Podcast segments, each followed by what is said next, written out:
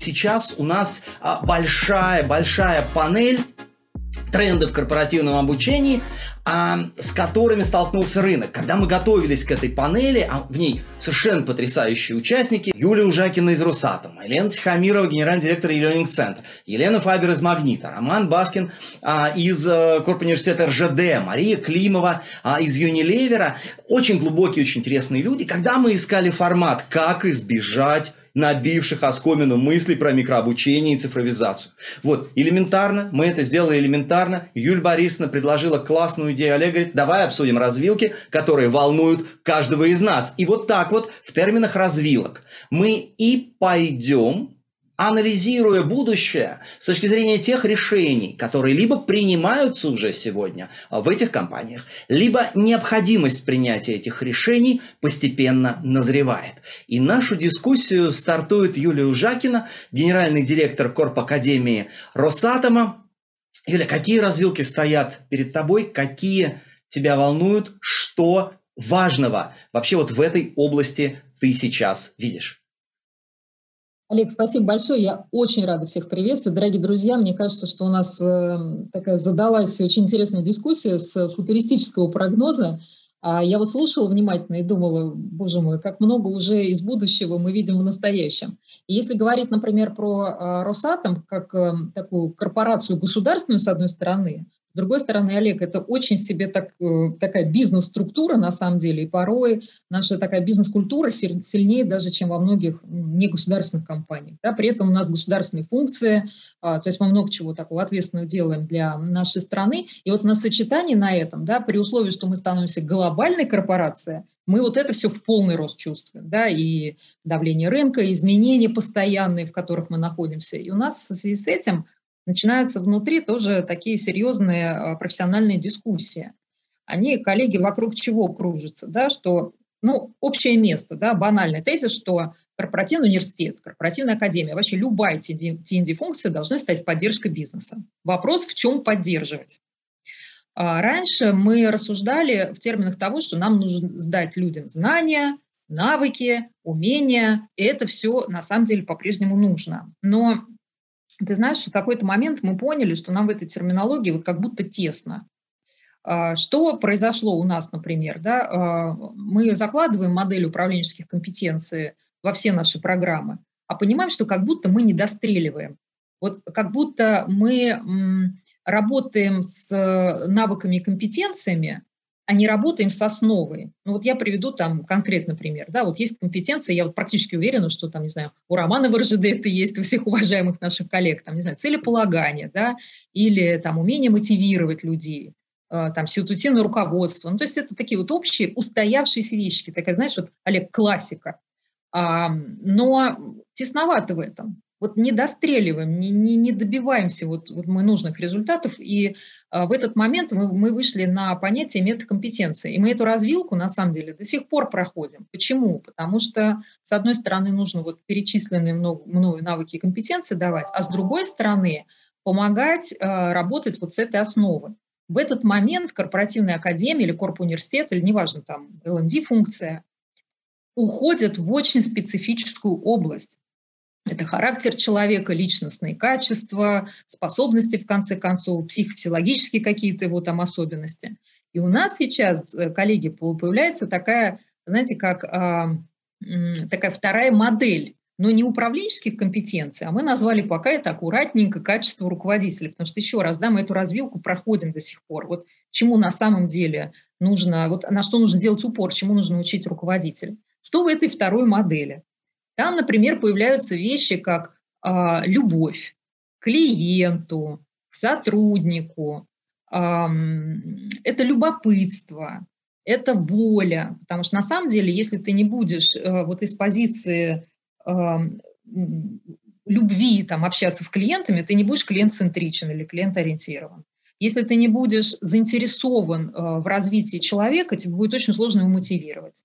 Если ты а, не будешь обладать волей, да, такой управленческой, человеческой, тебе на самом деле очень сложно достигать результатов и вообще ставить их, да, потому что у тебя недостаток воли, недостаток там амбиций каких И вот у нас такая модель параллельная, она а, появилась, мы с ней работаем не с точки зрения того, что нужно оценить по ней, да, потому что, ну, пока мы не идем в эту область, да, вот оценить управленческие компетенции, да, потому что это как бы проявленные уже такие вещи, да, которые видны.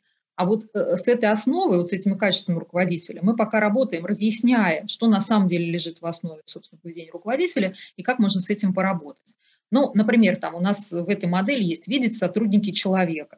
Это не значит, что Росатом становится таким, знаете, чайным домиком, елей тут льется у нас со всех сторон, все такие любят друг друга. Потому что на самом деле даже обратную связь развивающую, весьма себе такую жесткую, можно все равно дать вот из позиции, э, ну, такого человеколюбия, так скажем, да, это очень сильно меняет позу ума человека, руководителя нашего, потому что для них это другой подход, другой подход. Но очень э, важно правильно им объяснить, что мы имеем в виду. Та же самая любовь к клиенту. Я почему так очень часто это слово произношу. Uh, у нас uh, недавно было интервью с Бигмамбетовым для наших руководителей. Он весьма себе успешный лидер. Ну, тут сложно с этим спорить, да? И ему интервьюер задает вопрос. Ну вот уважаемый Бекмамбетов, вот какое качество нужно для успешного такого руководителя, который всего достиг, вот прям как вы? И первое, что он говорит, любовь. Я чуть со стул не упал. То есть я понимаю, что это вот витает все, знаете, как вот в воздухе. И мне кажется, что э, э, такие передовые функции управления э, талантами, они ловят вот эти вот тенденции, вот эти развилочки проходят. Вот это первая такая, ну, одна из. У нас их очень много, коллеги, этих развилок. Ну, я могу дальше продолжать, но боюсь, эфир долго займу. Да, Олег, ты нас модерируй. Идеально. Э, вот спасибо большое. Стартовали дискуссию, компетенции или что-то более глубокое. Вот твой термин да. нет компетенции супер. Я десятками вижу случаи, когда компании, которые несколько лет уже занимаются развитием компетенций, э, корпоративной культуры, развивают увлекающих лидеров и делают это понятными очень алгоритмами, подняв качество вот этой вот деятельности там, с 40 до 75%, упираются в пределы этих методов. И нужно действительно искать что-то еще, потому что невозможно же год за годом придумывать какие-то еще поведенческие алгоритмы, они уже не увеличивают дальше эту историю. Да, мы как будто потолка какого-то добились. Вот вышли на плато, а нужно вот новый действительно скачок делать в развитии. Вот, вот я с тобой согласна, да, очень точно сказал. Да, спасибо большое. Юрий, у нас вот сейчас, он, у меня такая развилка, а вот ты, когда говорила, упомянула Романа, а, поэтому хочется, хочется, а, хотелось дать слово ему, но мне только что Мария Климова написала, что говорит, у нее есть хороший пример метакомпетенций. Давайте мы подвесим тему про метакомпетенции, сейчас а, даем слово Роману, а потом обязательно а, вернемся к Марии, чтобы вот этот термин продолжить опредмечивать. Да, вот, Мария, да, чуть-чуть еще, чуть-чуть еще вот сейчас а, после. Роман Валерьевич, прошу вас, а, а, Роман Баскин, директор Корпуниверситета университета РЖД, между прочим, лучшего Корпуниверситета университета планеты по версии авторитетнейшего рейтинга. Прошу вас. Э, доброе утро, дорогие друзья. Очень приятно вас видеть.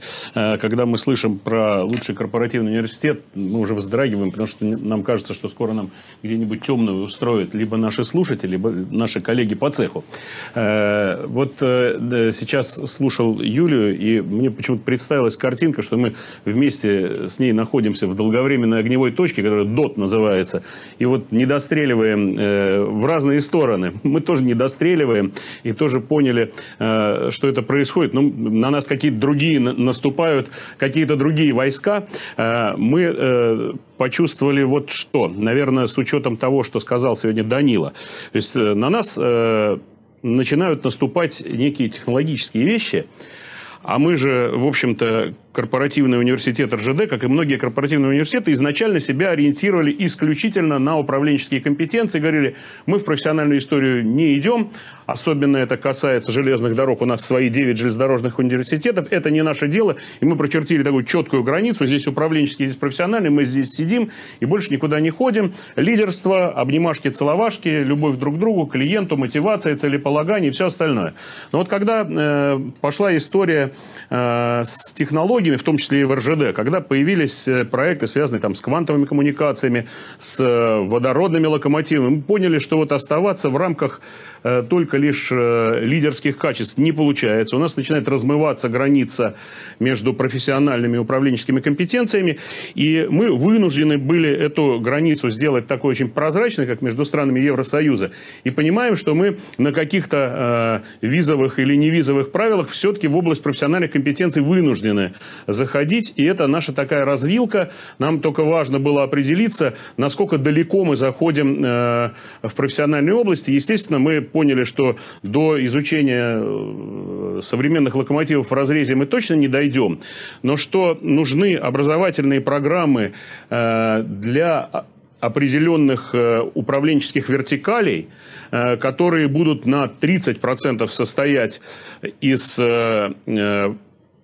софтов, как э, говорят наши коллеги по цеху, а э, на 70% из хардов, но это очень трудно производственным руководителям объяснить. Но вот такие программы у нас появились, мы эту развилку прошли, э, и у нас теперь, э, кроме программ э, классических управленческих, появляются программы, там, например, э, функциональный резерв, мы называем его профессиональный резерв, там, вертикали э, э, локомотивного хозяйства.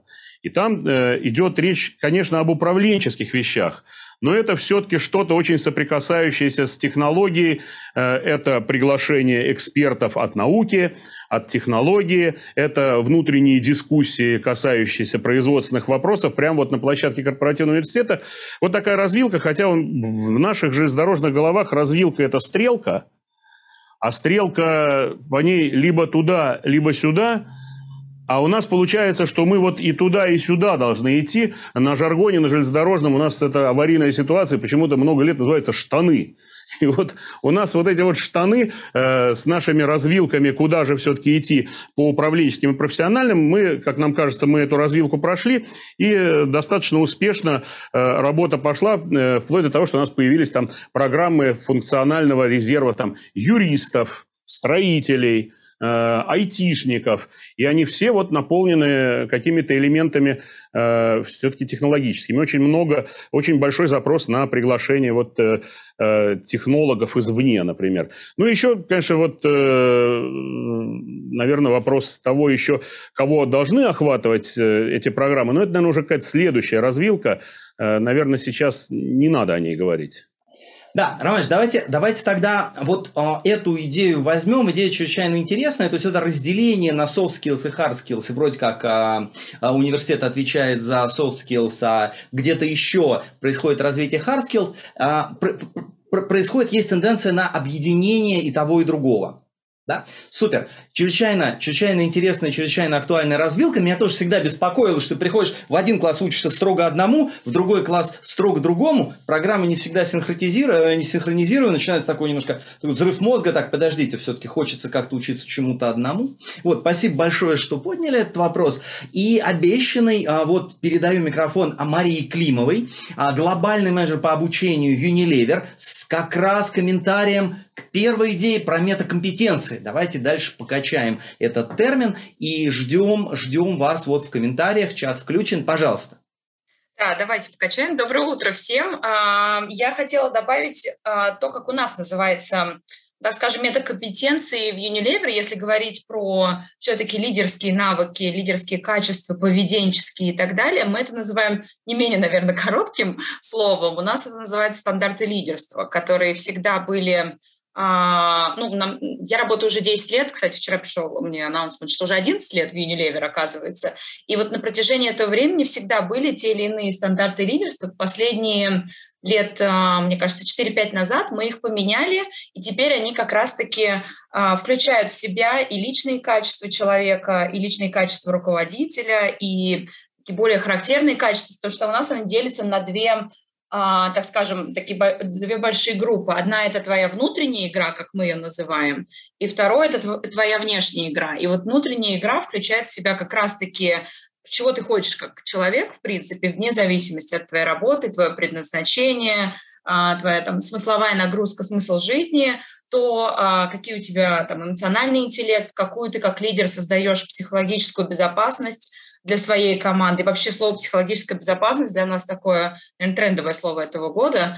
И то, насколько ты адаптивен и насколько ты agile с точки зрения твоего а, ума, адаптивности, твоего желания обучаться, учиться и обучать свою команду. Это вот вся часть, наполненная так, твоей внутренней составляющей. И потом это переходит во внешнюю игру, опять же, как мы это называем. Это то, про что тоже говорила Юля, вот про любовь. У нас это называется consumer love, то есть любовь э, клиент и потребитель. Мы все-таки FMCG-бизнес. Для нас потребитель и покупатель, он стоит э, в центре всего, и наши бренды, соответственно. Поэтому а, любовь к потребителю, понимание бизнеса, то, какой ты а, а, каталист талантов, то есть то, насколько ты не просто лидер, который сам эмпатичен, создает психологическую безопасность, насколько вообще вокруг тебя инклюзивный климат, насколько твоя команда развивается и так далее. И последнее в этом твое твое страсть, у нас называется просто все на английском, passion uh, к high performance. То есть, ну хорошо, классно, ты все это понимаешь, и все же что-то большее должно тебя а, драйвить еще вперед. И вот это то, наверное, что у нас, а, мы с чем живем, вне зависимости от того, ты на лидерской позиции или ты в последующем, только когда ты на ней окажешься. То есть это актуально для всех, вне зависимости от а, функции, отдела, роли, позиции, на которой ты сейчас находишься.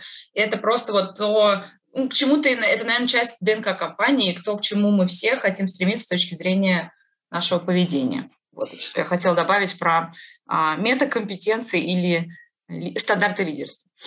Спасибо большое. Я хочу сказать, что чрезвычайно, чрезвычайно инструментализирован этот подход у вас. И я вот uh-huh. еще раз заметил даже а, пересечение того, о чем вы говорили, с э, повесткой устойчивого развития, с повесткой велбинга и создания ну, такой вот э, гармоничного климата и гармоничной среды, которая позволяет развиваться, в общем, не нанося ущерба там не а, балансу жизненному сотрудников, а, ни миру, ни потребителям. Вот, чрезвычайно интересно, огромнейшее спасибо за комментарий. Мы продолжаем говорить о развилках. Да, пока у нас э, три спикера и две основные развилки. Мария пока поддержала вот историю с э, компетенциями или метакомпетенциями. Двигаемся дальше, ищем еще развилки. И Елена Фабер, директор корпоративной академии «Магнит» в эфире. Пожалуйста, Лена. Да, здравствуйте, коллеги, очень рада вас видеть. Я полностью поддерживаю, на самом деле мы тоже чувствуем такие же развилки, но они комбинаторны между тем, что говорила Юля, Мария и Роман. Э, но хотела бы, наверное, сейчас сказать о следующей интересной вещи, с которой мы сейчас сталкиваемся и на чем мы сейчас, э, где мы ищем решение, да. А, мы вот тут с Олегом немножко поспорили название. У нас пока называется Learning Experience Management, но если так по-русски, то это управление опытом обучения. А, что это означает? Мы все больше и больше видим запрос со стороны а, наших сотрудников на такое индивидуальное консультирование по а, своим а, трекам да, карьерным. То есть э, мы очень, очень сильный фокус на переобучение, связанный с цифровизацией, автоматизацией. А, достаточно сильное активное развитие у нас сейчас в компании идет именно горизонтальных э, карьерных уровней. И самое, наверное, важное для нас сейчас, то, что мы уже подошли к формированию карьерного консультирования, причем уже в такой серьезной его основательной области, естественно, а, должна быть преемственность. И вот мы, как корпоративная академия, четко ощущаем и понимаем сейчас запрос со стороны многих функций, многих сотрудников относительно того, что мы должны обеспечить, а, как корпоративная академия, такую опцию, как а, консультирование по треку обучения, причем консультирование индивидуальное. Поэтому сейчас мы стоим как раз вот перед этой развилкой, как нам это правильно организовать, как нам сделать эту методику, как нам это запустить. А, э, и раньше, вы знаете, такая опция всегда была доступна топ-менеджменту, но на сегодняшний день мы уже говорим не о топ-менеджменте, а о массовом персонале, да, то есть о больших масштабах людей. А, поэтому для нас это такой, такой существенный челлендж, а, но четко понимаем, что в 2022 году мы уже должны начать это развивать. Вот такая интересная вещь, и она отчасти связана и с таким вопросом, который стоит перед нами – при создании любых программ сейчас обучения либо развития, а кто, собственно, отвечает за обучение? Отвечает компания или отвечает сам сотрудник? И все больше и больше в последние два года, да, это связано отчасти с пандемией, с переходом, с переходом в удаленное обучение, и все больше мы склоняемся к тому, что за свое обучение отвечает сотрудник. И э, наша задача, собственно, сформировать вот эту среду, а, которая позволит сотрудникам самостоятельно обучаться. Это, кстати, касается, касается метакомпетенции. Вот если мы говорим о человекоцентричности, да, которая заложена в программу развития, то как раз вот мы сейчас в программах развития создаем некую обязательную часть, да, там она не очень большая, а вторая часть – это marketplace. Marketplace а, с различными вариативностями согласно уровню, в котором ты можешь сам выбирать. То есть мы не заставляем обучаться. Это твое право, это твоя зона ответственности. И вот это постепенный переход к переносу вот этой части ответственности компании, с руководителя именно на самого себя. Такая интересная штука. Слушайте, а, Елена, чрезвычайно интересно. Чрезвычайно интересно, потому что вот эта вот развилка, я тоже много раз сталкивался с тем, что компании об этом думают, а все-таки чья ответственность за обучение сотрудников? Ответственность компании или ответственность сотрудника? И вот это вот такое тонкое решение, когда да, по части за это отвечает компания, есть обязательные программы, но значительная и растущая часть – это твой собственный выбор, а мы тебе еще и поможем. И здесь как раз и а, довольно-таки свежая, по крайней мере, в корпоративном обучении технология маркетплейса с широким выбором, и самое главное, технология вот этого вот масштабирования, тиражирования живого человека, который может в этой истории помочь, ну, не знаю, не буду называть его обучающим коучем, э, коучем про развитие, но что-то вот тоже, тоже, тоже здесь есть какие-то нотки. Я думаю, Олег, что это даже, скорее всего, станет какой-то прям четко отработанной методологией в будущем. Да, то есть мы даже не будем говорить как о коучинге, как некой реальной, может быть, даже как, как-то автоматизированной, я не знаю. Пока ну вот да, тут, тут интересно, интересно да. мы, еще, мы еще перейдем к этому вопросу. Вот э, Елена Тихомир тоже об этом скажет, про автоматизированный или не автоматизированный. Но спасибо большое за очень актуальную, очень интересную, очень интересную развилку. Вот мы фиксируем третью развилку, чья ответственность компании или сотрудника, и что с этим делать, и двигаемся дальше. И у нас в эфире у нас в эфире Елена Тихомирова. А, Елена Тихомирова, генеральный директор Еленинг Центр, автор а, книги и телеграм-канала «Живое обучение», и вообще э, один из немногих на рынке людей на управленческой позиции с профессиональным образованием профильным. Вот такая вот редкая, редкая, редкая ситуация. Елена, прошу, вы в эфире. Какие развилки видите? Слушалась, на самом деле, всем тем, что говорят коллеги. А, знаете, меня очень сильно, я хочу сначала буквально два слова сказать а, в поддержку того, что Юля говорила в начале. Где-то а, в середине прошлого года в нескольких отчетах появилась такая компетенция руководителя, как доброта. Uh, вот та kindness. И я тоже сначала смотрела, и как вот, э, Юль, ты говоришь, чуть не упала со стула, когда сказали про любовь, я чуть не упала со стула, когда увидела kindness.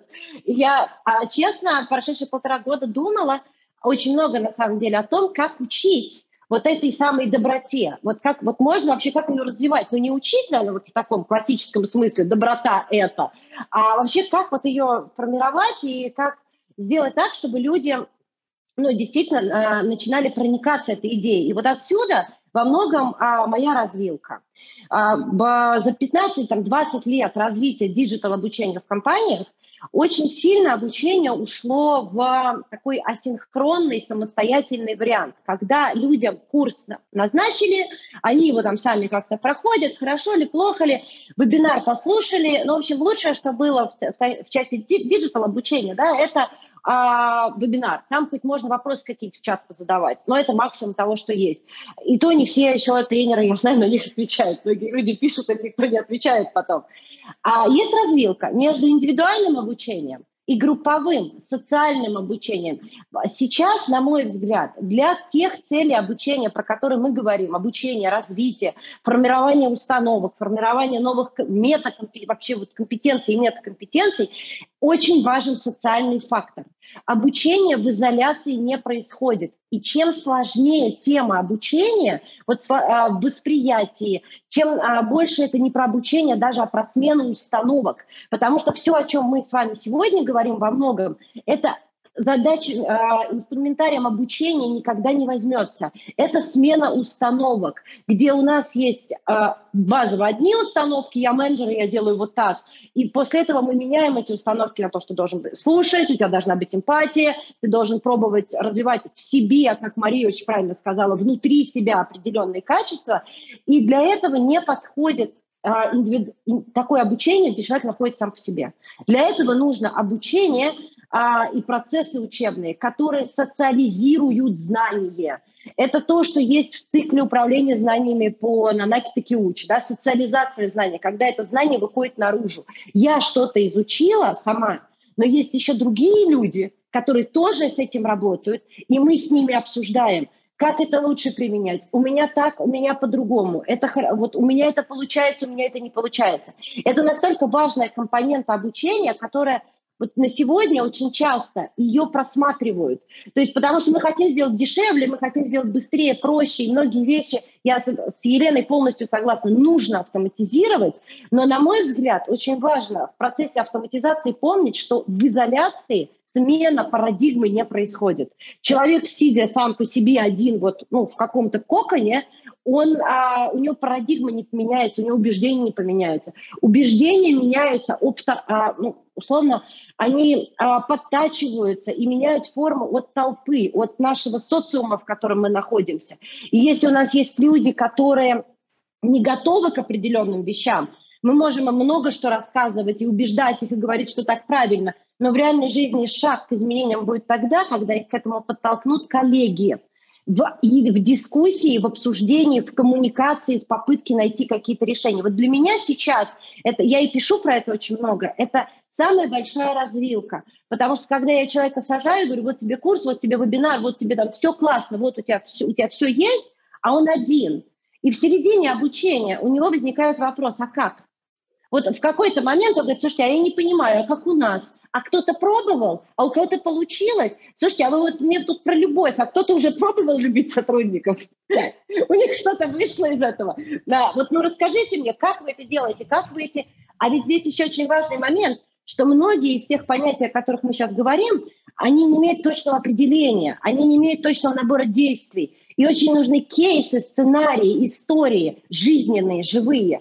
И вот а для меня это самая большая развилка сейчас. Супер. Олег.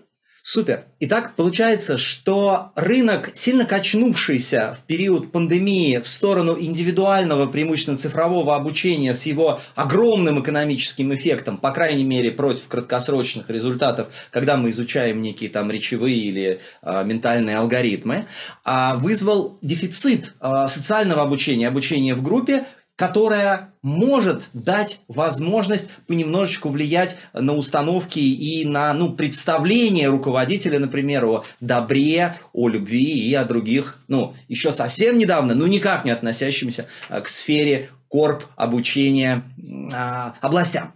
А мы с вами Перешли за экватор, у нас был первый круг, интереснейший глубокий первый круг, мы нашли аж четыре очень интересные развилки, мы выходим на второй, я прошу вас во втором быть примерно в полтора раза быстрее, чем в первом, и у каждого спикера есть выбор. А присоединиться к какой-то из развилок, которая уже звучала, и что-то к ней добавить, или дать еще одну, дополнив наш список. Юль Борисовна, прошу вас.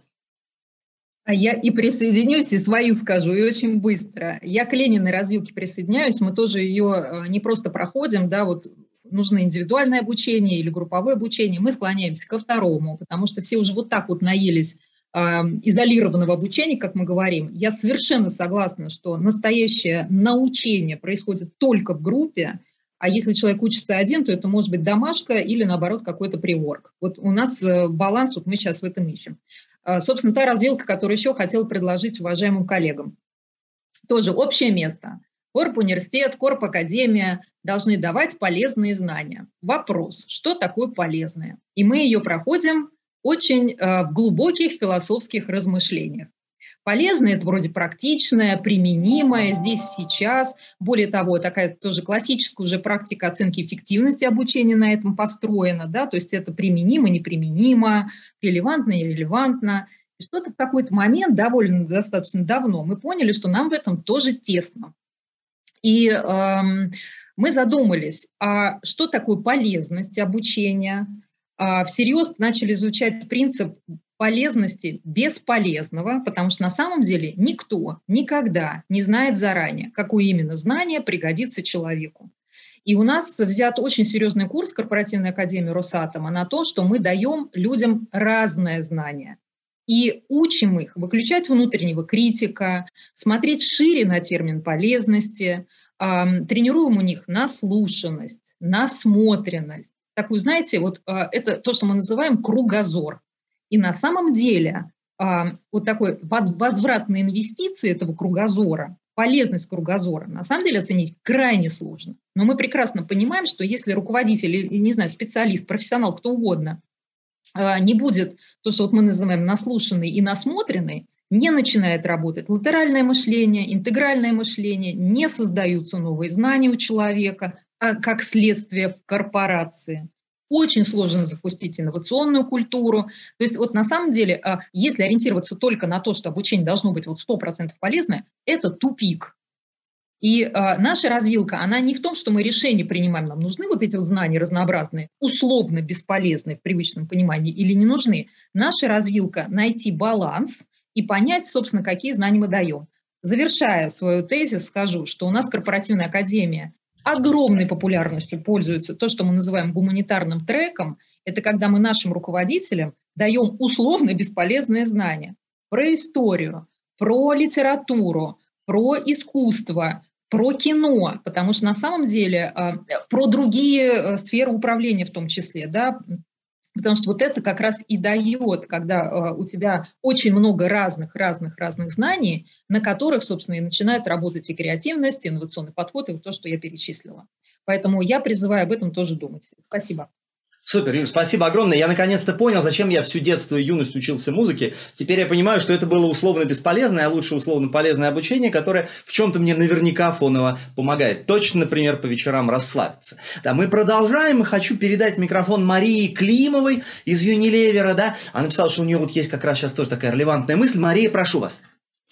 Да, спасибо большое. На самом деле все очень актуально, но нельзя разорваться, нужно же выбрать что-то одно. И я наверное, присоединилась больше и немножко покрутила мысли о том, о чем говорила Елена, про, того, про то все-таки, чья это ответственность а, сотрудника или нужен кто-то ему извне, кто должен помочь, потому что перед нами стоит а, ну, такая дилемма, наша задача, как сделать э, вообще в принципе. Нужно ли давать человеку возможность, например, все-таки просто развиваться дальше, развивать те навыки, которые у него уже есть, в соответствии, допустим, с его потенциальными будущими карьерными амбициями, а, планами и так далее. Или, например, вообще давать людям возможность абсолютно тотального а, рискилинга, как мы это называем. То есть, допустим, переходить полностью, разрывая шаблоны и границы. Например, из а, там, находясь в функции HR, перейдя в маркетинг и так далее. И мы для этого даем инструменты а, тому знанию, которое ему нужно, чтобы прокачать эти новые навыки.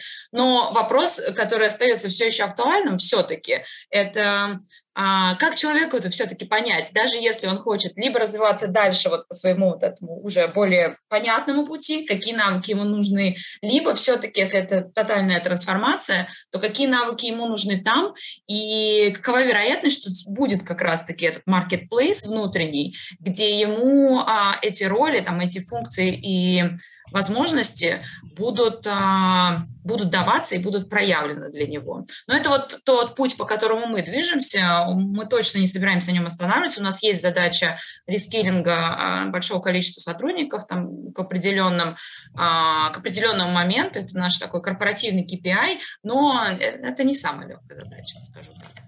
Спасибо. Спасибо. Спасибо огромное. Спасибо огромное. Чрезвычайно, а, чрезвычайно интересный комментарий и очень здорово, что все больше а, компаний на рынке об этом думает. И, Роман Ильич, ну, наверное, вам, вам сейчас микрофон. А, присоединитесь к какой-то из озвученных или добавляйте еще одну. С удовольствием присоединяюсь к двум озвученным развилкам, о которых говорила Юлия. Это прям вот наши и гуманитарные вещи, и любовь к сотрудникам. Но добавил бы еще одну. Э, Все-таки на кого должен делать упор корпоративный университет? На человека, который находится в резерве или, называя вещи своими именами, на карьериста?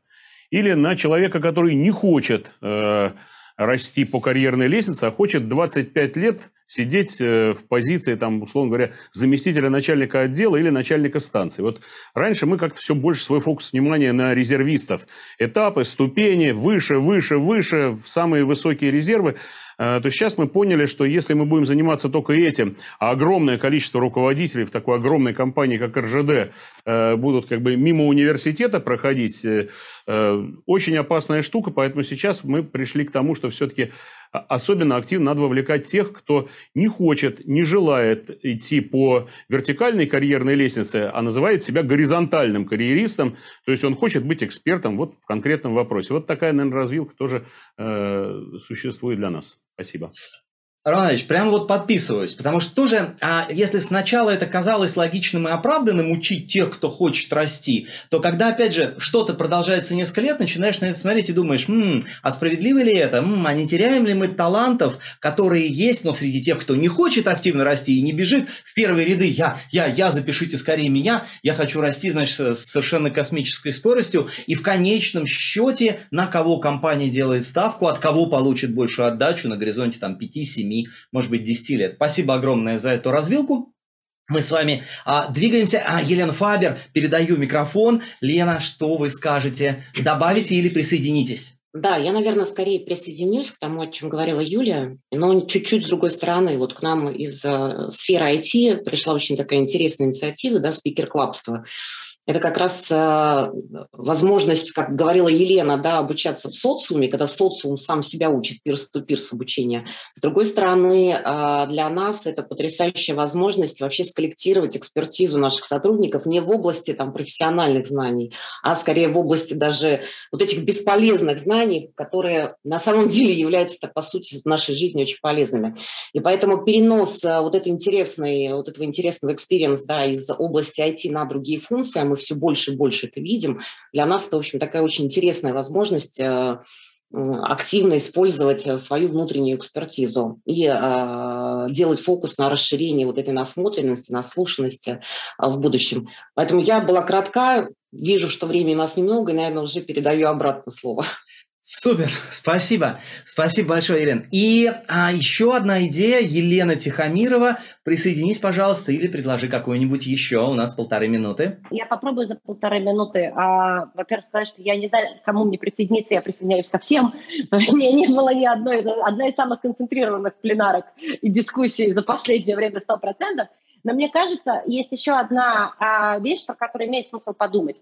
Мы а, часто говорим про то, вот опять же, Елена Фабер очень классно говорит про то, кто отвечает за обучение. Это супер важный вопрос. Вообще, кто за него, вот сотрудник или компания, кто кому должен. Тоже немаловажный момент. В, в этом во всем всегда звучит вопрос культуры знаний. Ну, то есть вот мы развиваем, говорим, ребята, развивайтесь, знайте, знайте больше в разных, а, с разных сторон. А на самом деле, мне кажется, что нам надо попробовать подумать еще про культуру незнания. Это положение внутри компании, в котором мне не страшно говорить, что я не знаю, я не знаю, кто такой, не знаю, Моцарт, я не знаю, кто такой Пушкин, но так вышло. Я не знаю, где я была предыдущие, не 40 лет, но так вышло. И мне не страшно, потому что мне кажется, что для компании в которой можно сказать, я не знаю про все, что угодно, не получить осуждение, не получить какой-то предвзятости из-за этого, а получить совет а в терминах коучинга, в терминах наставничества, чего угодно, менторства, сказать, хорошо, отлично, ты не знаешь, молодец, а давай ты пойдешь, смотри, у нас есть для тебя возможности. Самое главное, что ты сказал, что ты не знаешь. Мне кажется, что от культуры незнания очень сильно строится развития вот любого, любой компетенции внутренней, да, любых чувств, которые мы хотим. Когда мне не страшно сказать, что я не знаю. Спасибо. Спасибо. Огромное спасибо нашим сегодняшним экспертам. Роман, Елена, Елена, Юль Борисовна. Вот, коллеги, я хочу сказать, что мы с вами в полной мере выполнили задачу, за которую брались. А, поговорить о нетривиальных, но очень глубоких так называемых развилках, опираясь на которые вполне возможно будет продвигаться и развиваться корпоративное обучение в ближайшие несколько лет, а может быть и не только их. И сейчас перечень идей, перечень развилок с кратким комментарием через некоторое время появится у нас на телеграм-канале. Обязательно подписывайтесь для того, чтобы иметь возможность продолжить эту дискуссию уже в асинхронном режиме.